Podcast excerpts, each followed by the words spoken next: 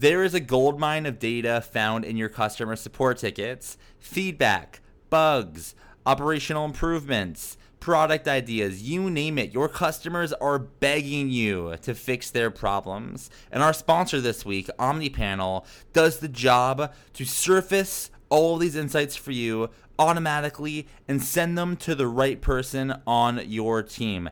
Next time there's a bug request, boom, goes to the product department. Next time there's an operational idea, great, goes to your COO. There's never been something like this before, and I'm really excited to share OmniPanel with you. A great software to streamline all these requests. If you're interested in trying out OmniPanel, go to omnipanel.io and let them know Forward Thinking Founders sent you. That is O M N I P A N E L dot io. Thank you so much, OmniPanel, for sponsoring this episode of Forward Thinking Founders. Now let's get into today's episode. What is going on, everyone? Thanks for tuning in to another episode of Forward Thinking Founders. I am very grateful to have your attention, at least for the next 15 minutes of this episode. Forward Thinking Founders is a podcast where I interview pre seed and seed stage founders about their products, what they want to build into the world, and why. We dive into how they spend their time, what's their vision, what's the origin stories, all these things, so you can learn all about what's coming tomorrow. Because these companies haven't hit critical scale yet, most of them haven't hit product market fit. These are just early stage companies, and the big question is what can this be? And in this podcast, we bring that out. So, with that, I really hope you enjoy your time listening to today's episode. And I've already done 200 plus, so if you like this one, listen to some of the other ones, like with Amadi Kund, Austin Allred, Leah Culver. We have great interviews, so check it out. Enjoy the repository. And for now, let's get into today's episode. Here we go. All right, how's it going, everyone? Welcome to another episode of Forward Thinking Founders, where we talk to founders about their companies, their visions for the future, and how the two collide. Today, I'm very excited to be talking to Troy Bolus, who is the co-founder of OmniPanel. Welcome to the show, Troy. How's it going? I'm doing well. Thanks for having me. Yeah, thanks for coming on. I'm really excited for this episode because I, I we even a whole hour blocked out for this to learn all about what you're working on because you know because you graciously you know are this week's sponsor for forward thinking founders. So we want to take a super deep dive into OmniPanel and give the listeners an idea of who is or who like who is OmniPanel. You hear the snippet every single time an episode goes but who really is troy? Who is OmniPanel? So i'm excited to kind of like get into the weeds here. For people that don't know what OmniPanel is or just hearing about it for the first time, can you kind of tell us what is OmniPanel? Yeah, definitely. Um, so, yeah, so we're a SaaS tool that helps businesses surface insights out of their customer support tickets.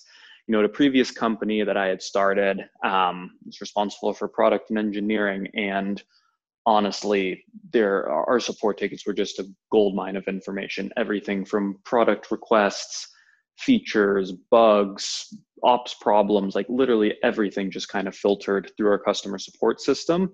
So, I mean, I'd, I'd sit there and comb through hundreds, if not thousands, of support tickets every day, trying to deep dive cases, understand what's going wrong. So, you know, once we exited that company, we are trying to figure out what we should kind of work on next. And yeah, it was just kind of a no brainer. The insights are just so valuable, and there's no software out there to really make it any easier.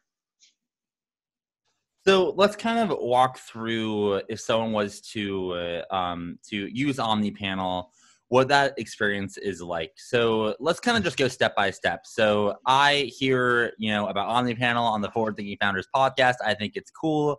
I go to your website, I check it out. Can you kind of walk me through um, the process of getting on board? Is it an extension? Is it an app? And once I get into the platform, um, how do I set it up? How do I get going with it?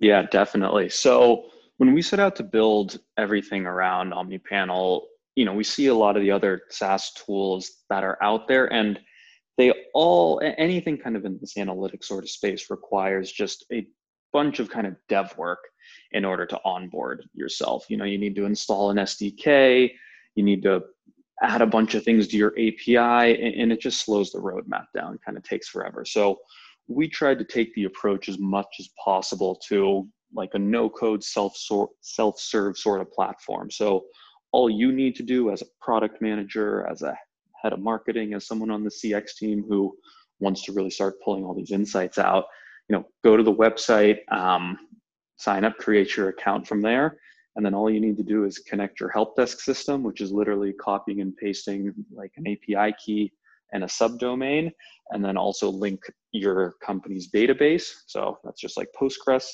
uh, database credentials, and then any other sort of analytic services that you're using. So if you're using Mixpanel, you can copy and paste those API keys in, link your Stripe system to look at payment data, link your payment or link your texting data from Twilio. And you know what we kind of do is make sense of all these various disparate data sources in context of the qualitative issues that show up in your support system. So that's awesome that you're able to hook up to pretty much all of these all of these APIs. And just to make sure I understand the reason I would want to hook up to these different services because this is where this is how customers read. Like if I'm using OmniPanel, this is how people uh, kind of get in touch with the with the company. They might, you know, it might be via text, it might be via support ticket, and you ultimately want to cover every single area that a customer could be reaching out. Is that kind of the idea here? Yeah, definitely hitting those, and then also like a user's question is really influenced about how they've seen your company, right? So that can be the amount of ads they've seen, the email marketing promos that they've gotten, the push notifications that you've sent, and the specific pages on your app or website that they've gone through. So it's super important for you as someone who's kind of analyzing these cases to figure out what went wrong to kind of cause this person to reach out in the first place. It's super important for you to understand everything that your user has seen and kind of see their entire user journey, whether it's in your app or out of your app. Um, again, based on any ads or promos that they may have seen. So I do want to keep diving deeper into the experience, how it works. But before before we get there, um, I would love to actually like back up a little bit. And you you did mention this slightly, but I want to kind of give you give you room to tell the full story. What is the origin story for OmniPanel? When you decided to start it, why did you decide it then? Um, and kind of what's the what's that uh, point when you decided, you know, we, we got to solve this problem. We have to solve it now. What's the origin story?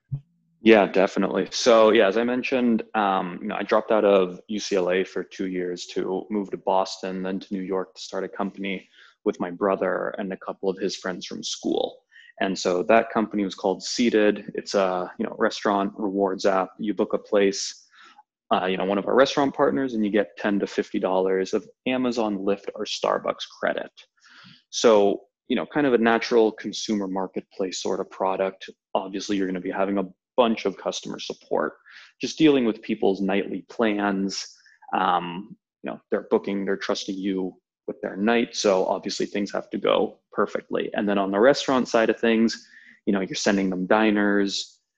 And, you know, we had what at the time about 500,000 like thousand restaurants or so. So, and like the number of diners was like five, 600,000. So certainly a healthy volume of people on there. And again, our users were great. They would kind of reach out about every little thing that they had questions about. So again, this was suggesting what restaurants we should put on the app, what the rewards were, what the time slots we offered, getting restaurants of different types of cuisines, um, a new place that opened in Midtown, and then again, everything that we were doing wrong. If a reservation went wrong, if the restaurant didn't know about it, the correct promo didn't come through, the app was crashing, a promo code we sent didn't make sense, every single thing. So we kind of had this general hypothesis there that literally every single problem in your business, it ultimately manifests itself in the customer support tickets.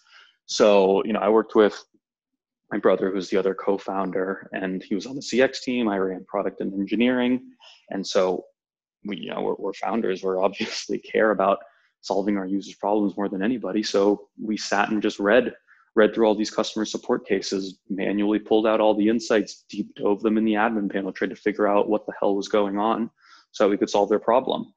Um, so yeah, that was kind of what led to us wanting to start this. So we left that company um, in 2019. You know, they just raised their Series B, uh, like 30 at 120 from a couple of VCs like Insight and whatnot. So you know, after we took some time off and relaxed a bit, we were like, okay, this is this was one of the most powerful things that we did, and honestly, it was the, one of the biggest pains that we had at Seated. So hey, if we're looking to start another company, this would probably be a good problem to start with and solve. And I actually want to keep keep going along this on the the idea of you you have some experience you decide to start another company can you kind of walk me through when you made that decision to get back in the arena start start another company this you know OmniPanel can you do you remember what the first like month was like and what you did during that first month like did you fundraise out of the get did you build product did you get pre-orders i think a lot of people don't tell the stories of just like literally the first activity that you spend time on when you start a company. I'm curious, are you open to sharing just you, you know what you're doing, but what'd you do first when you decided to start OmniPanel? Yeah, definitely. So, you know, after just kind of recently leaving this marathon um, that is kind of starting a company, the last thing we really wanted to do was jump in right away. Um, you know, I took winter off. I just skied a bunch, and it was great. Um, and so we thought for our next venture, whenever it was time to go back to work, the idea was to just almost start like a basic Shopify app or you know something that's pretty easy to maintain. Bootstrap never would be a big business, but would kind of pay us a decent living without having to do that much work. That was kind of the plan that my brother and I had for ourselves. Um, so you know we, we're trying a couple of things didn't really get traction on anything and then we just kind of kept coming back to this idea so and again we were just kind of going to turn this into maybe a small text analyzer just something easy that could run itself and not require us to kind of go that venture out and nose to the grindstone and bust our balls for the next 10 years but as we started to kind of go through our customer development and we're reaching out to you know different potential customers and talking them through everything the need just became way way way more apparent than we had originally anticipated. Like i obviously knew i had this problem but we you know diving into it we didn't quite understand how well it would resonate with other people so it was really just the demand that we started seeing off the bat that were like okay maybe there's something a bit more here than a simple little app that's going to pay you a million bucks a year and kind of call it a day. Maybe this does actually have the potential to be a big business and is a big enough pain point for a lot of people at companies. So again, just kind of continuing that customer development thing, we're like, okay, this is real. We should probably put our heads down and focus a little bit. And that's kind of where we are today. Got it. I appreciate you sharing that. I think the the early early days of, of startups and companies are, are fascinating. So let's kind of fast forward or um you know just not fast forward but just like talk a little more about the product so we talked about you know you you, you can you can sign up you hook up with different apis ways that people you know get in touch with you and then um walk me through what you then like what one of your customers could experience once that data starts flowing in. Um, can you kind of share some of the i don't know if you call them features but once you know ticket tickets come in uh, t- uh, data from twilio comes in you know it, it's happening. What then happens with uh, with OmniPanel and what, what can customers do? Yeah definitely. So what we were seeing um, you know we're working with a couple of e-commerce companies just because nature of their business. They get a lot of customer support tickets so obviously a lot of data to analyze um, so one of the companies that we're working with they're a subscription e-commerce business and you know, for any sort of subscription business, the name of the game for them is retention. If they can extend that LTV out from, you know, three months to six, seven, eight, ten, whatever it is, they're going to be printing cash. But if that user churns and cancels their subscription on month two or just after month one, they're lighting money on fire. Um, so for this company that we're working with, their main goal was to improve their retention keep those users as customers for as long as possible and obviously make a lot of money. Um, so what we were able, once they kind of connected with us, what we were able to do is create a couple of cohorts for them around um, these quantitative data parameters. And interestingly enough, what they were able to find out for whatever reason, around their third or fourth rebilling cycle, something would really go wrong in their operations. So a lot of times they would just deliver the wrong type of product to whatever that user had ordered. And that was obvious, that was leading to a large component of their churn. The users in general were really satisfied with the product that they were getting, the experience and the results of everything. But it was just a small, like a relatively simple and but big operational mistake that was causing these users to churn out. You know, that it's a relatively new company. They don't have a whole lot of brand awareness. And I think a lot of their customers were just freaked out that this was a scammy sort of company, which absolutely wasn't the case. Something had just kind of broken their op. So, you know, we were able to reveal that for them pretty quickly. It probably took like, I don't know, I want to say like three, four days of them being on and kind of setting everything up. And they were able to pull that insight out really quickly um, and then solve that core issue, which is really what it's all about. And let's talk a little bit about um, the the types of companies you think could do best with OmniPanel. Um, are there certain personas? You know, you just mentioned one that you're currently working with, but are there types of companies that that kind of would get more benefit out of OmniPanel than others? Is it helpful for anyone that has any, any data coming in? Who's your, I guess, ideal customer here? Yeah. So what we really where we can kind of add the most value for people and our initial customers kind of seem to fall in this sort of category. Um, it's obviously companies that have a decent volume of customer support because if you don't have a customer support system or you know you're a services kind of company that works with three big clients that pay you each you know five ten million bucks a year whatever it is then you, you have no real use for us. But any company that's in the e-commerce space or is a low price SaaS tool where one, they have a lot of customer support, and two, they're really trying to increase that retention, increase LTV, reduce churn. Those are a lot of the companies that you know we seem to be doing really well for. So a lot in the consumer space and the e-commerce space, and also in the low-priced SaaS space. Got it.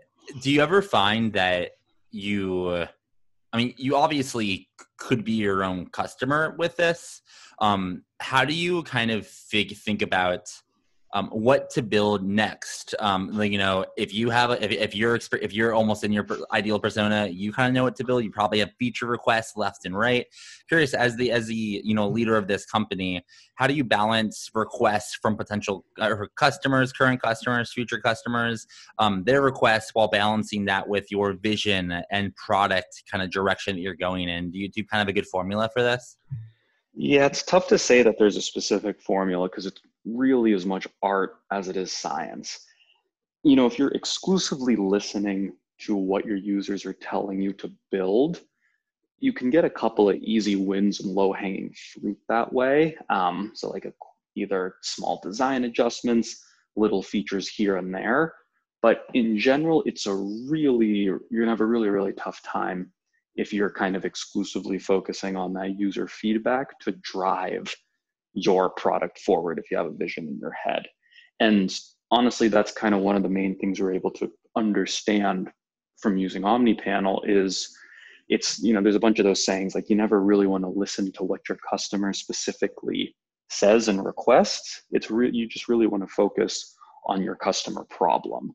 And that's kind of the general insight that we see with OmniPanel is that by definition, every customer support ticket is inherently a user problem. Nobody reaches out to customer support to say, hey, how's it going?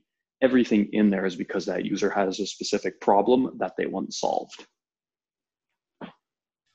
So that that you know it's a learning that you've come across as you've been building company is now now this one. I'm curious, what are some other learnings that you that you had since you started OmniPanel, or going back to the last company you worked on? Um, it could be about product, market, you know, your own psychology. What have you learned along the journey so far?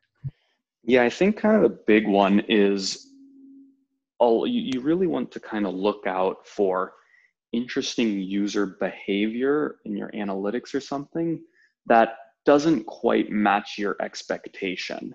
So if you you have you obviously have a vision for how people are going to be using your product but a lot of times the user ends up using it in a significantly different way than you had originally designed or intended.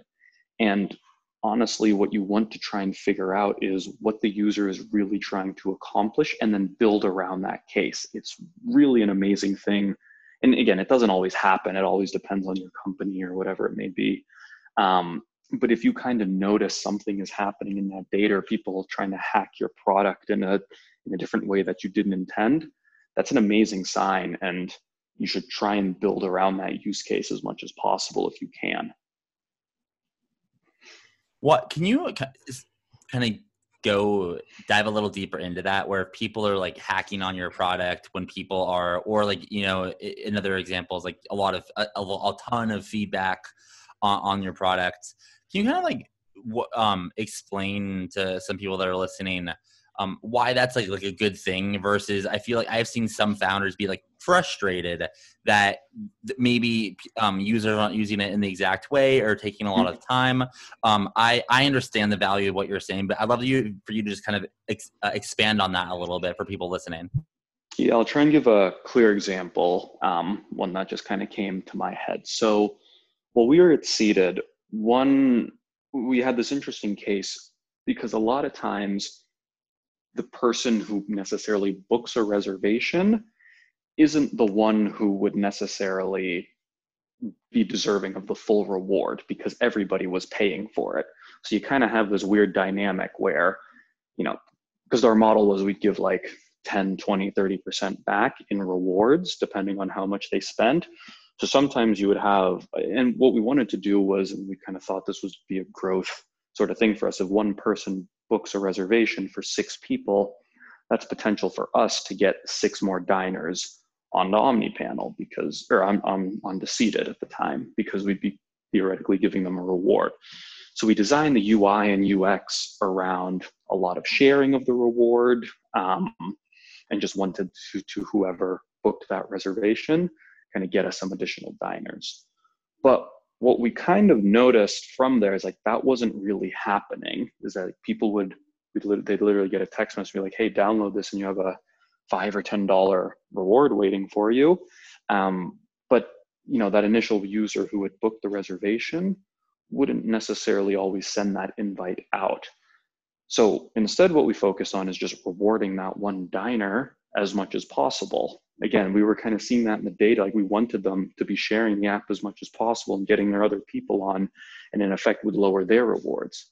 But instead, we just kind of, after figuring this out for a bit, we doubled down on giving that user who booked literally all of the reward. Um, and that ended up being a much better channel for us because then that user, I mean, they would go out to dinner. This one user pays the bill you know, on their $60 bill because it was split 10 ways, they'd walk out with, you know, 100 bucks or 200 bucks to Amazon. Like that, that's an awesome deal for them, obviously.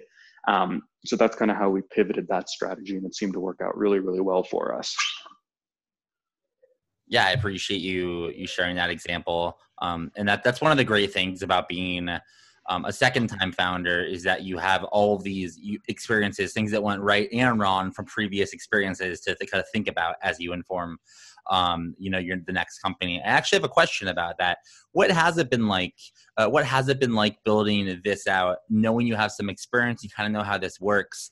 Can you kind of tell me the the difference, not differences, but the things that might be a little easier this time building the company, and also is there anything that's harder as a second time founder that you maybe didn't expect or is it all kind of just you know a, a little easier from the first time around yeah um, so i'd say honestly pretty much everything is a hell of a lot easier um, yeah just everything from kind of our processes in and how to attract the right people what campaigns to run how to think about product you know i I'm working with the same team that you know kind of built a lot of the initial things at Seated. I just like to work with people that I trust and I've worked with for a long time. And you know, we worked, we've been working now together for what, like six years or so.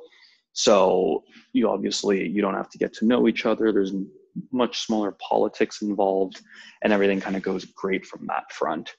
Um, what doesn't really get any easier in my mind is just solving a big problem um, and you know fixing something that that needs to be fixed that part is honestly just as hard you can be the smartest person in the world and if the market you're in is bad or people just don't like your product and you're not just really solving a true need or don't have like a unique insight it doesn't really matter how good your design is or your processes are the people you are it's it's just not going to work.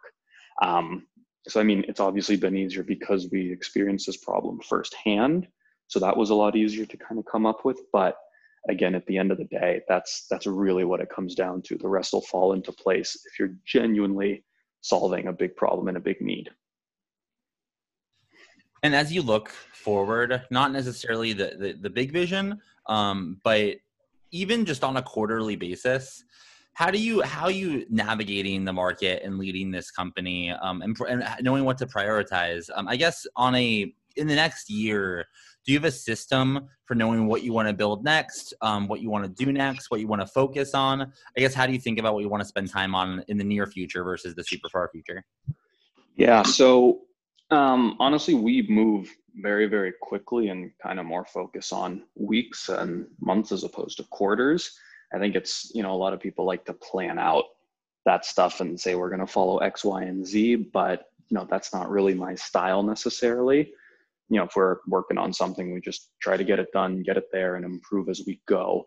I do have a general idea of where we're going to go what features are going to build how we're going to kind of permeate through an organization. Um, and but yeah i mean we're pretty we're just really focused on building the best product we can and then focused on distribution and sales. Um, the good thing about b2b is it's just a hell of a lot easier than a lot of other categories just because it, it comes down to building and selling building and selling just over and over and over again I guess I have a, a couple of questions on that front, then we'll go kind of big picture and big vision. Um, so, since B2B is a little more formulaic, building, selling, building, selling, tell me a little bit about the the selling part. How do you think about getting the word out about this and kind of growing the a sales org? And what have you learned as you build out OmniPanel um, or from your previous company about sales and distribution that's kind of giving you an edge now? Yeah, so in the past, um, you know, we had a marketplace. So there's obviously the consumer sales and then the restaurant sales, which is kind of like that B2B component. And marketplaces, by definition, just require a lot of money. There's really no way around that because you have to subsidize the other side while you're waiting for that user adoption and growth of the other side of your market to kind of come up. Um, the way that we think about, sales and kind of distribution right now, it's really focused on trying to get the product in the hands of the people that are going to be using it. Um, so that kind of looks like a generalized, um, and, and, again, this is kind of why we focused on building a self-serve no-code sort of model so that you don't need to put this on the roadmap for your engineers and it's going to take two quarters to implement the solution. That's just really too slow, and yeah, I'm just not a fan of that. I'm too impatient for that. Um, what we kind of really focus on is getting that, getting users to onboard themselves onto the product as quickly as possible. Anybody who wants to pull out those insights from their customer support tickets, again, we just kind of see it as this gold mine of data that's just sitting there. So we focus on trying to have these users pull out all of the insights that they can. They don't necessarily need permission. They don't need a coder to help them. They don't need a data scientist to help them. They have all of the tools they need to pull out this data and then start taking action on it. Um, and then from there, you know, the kind of sales model will just go through selling organizations in more of a top down fashion if we're finding good adoption at a company. And in regards to what companies are able to to do with OmniPanel, I want to make it cover the the anything that we didn't cover here. Is there anything that like that OmniPanel can do that accomplishes for companies that we haven't talked about that you kind of want to outline or overview just to make sure people have a full idea of, of what this product can do? Yeah, if you want to talk about like specific use cases. So, I mean, one of the main ones, the way that we kind of think about it is there's three types of personas in an organization that we really go for and target people on the product side of things, people on the CX, like uh, customer experience side of things, and then finally people on the marketing side of things. Um, so what we're focused on is building unique tool sets around those specific personas or use cases. Um, so for marketing, for example, one of the big ones is allowing marketing teams, particularly like retention teams, to build audiences from issues that happened in those in their like offline support instances. So for example, let's say you're an e-commerce company and the package that you ordered it was broken, it was the wrong size or something something in the offline world happened. Right now there's the only way that you that you as a company can kind of address that specific problem is to send that user like a one-off appeasement, allow them to return it, whatever it may be. But there's no way for these companies to really at scale create retention marketing campaigns for these offline issues. And that's what OmniPanel enables because these offline issues really only exist in that customer support system. I feel like there's almost with this, there's in some capacity an unlimited like as long as you have uh, you know people come come like coming to you with questions problems concerns like the, the sky's I, I think the limit with omnipanel. Like is there any i guess um is there any point on the opposite end? So let's say obviously you can't work with people without that many demands from customers right now. Is there a a point where like omnipanel is too much for omnipanel is it just the more data that is incoming the more valuable omnipanel is to a to a company I think it definitely does because while customer so so we really focus on kind of unstructured data, qualify or uh, qualitative data. So that's kind of really where we're trying to focus on. And it's focusing on customer support systems because that's the biggest untapped market that we see so far. So yeah, we're not necessarily we're not trying to replace really anybody or trying to rebuild Mixpanel or anything. Those softwares work great. Um, but yeah, we do see a big opportunity in how your customers are kind of seeing and experiencing your product and what their thoughts are kind of outside of your app and service. So again, that's through the marketing campaigns that are being sent to them and what their responses are to that, to the Facebook or Google search ads where questions will be coming through there. Um, and again, all of those things kind of manifest themselves through the customer support system. So that's where I think you know talking about high vision and you know hopefully we get there. Again we just kind of focus on what's in front of us and making sure our customers are happy and building out for their specific use cases. But that's kind of where i can see this potentially going and then if I kind of um, gave you the the permission to to think super super like you know big vision, I know when you're a founder, you kind of um, one one step ahead of the other. But if like I forced you, like great, in ten years or in fifteen years, what will this company look like? Um, what what what would you say, or I guess in other words, what is that big vision? And if you others help to, to dream a little bit, kind of what what direction are you rowing in every day? Yeah, I think it's really to become kind of like a second order or third order um, customer data platform that's really focused on the qualitative data and the things that happen outside of your app. That's kind of how I see things and kind of tracking that user journey um, throughout all of the offline instances. So again, Facebook ads, through promos, App Store reviews, Amazon reviews, writing on Reddit blog, whatever it is um, we can kind of take all of that and ingest it um, and pull out insights from those qualitative data pieces. And uh, in order to kind of make that happen and to be that that that large kind of customer data platform you obviously need some help along the way.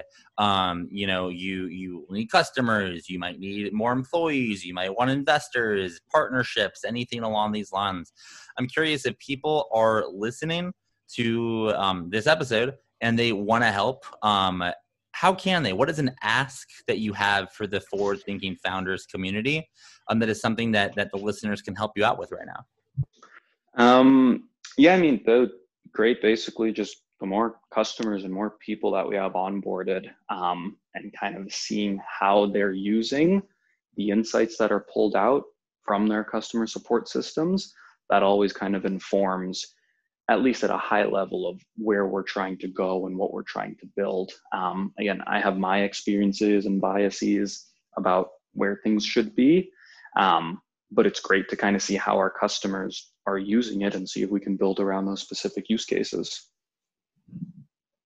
And if, um, well, I guess before we go to to kind of the last few questions, um, is there um, any other element of OmniPanel, whether the founding story, how it works, personas, anything else that you want to kind of make sure that the listeners know, understand about it, um, so they leave here knowing all they can about OmniPanel?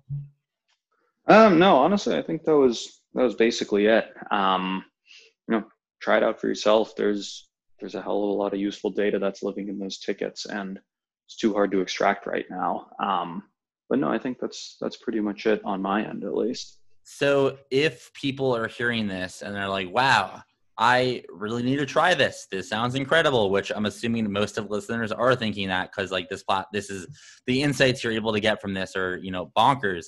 How can how can someone um, give this a shot? What's your URL? Can they find you on social media? Can they email you if they have questions? I guess someone is ready to move. Um, how how can they? Yeah, um, yeah. Send me an email at troy at omnipanel.io or go to our website omnipanel.io.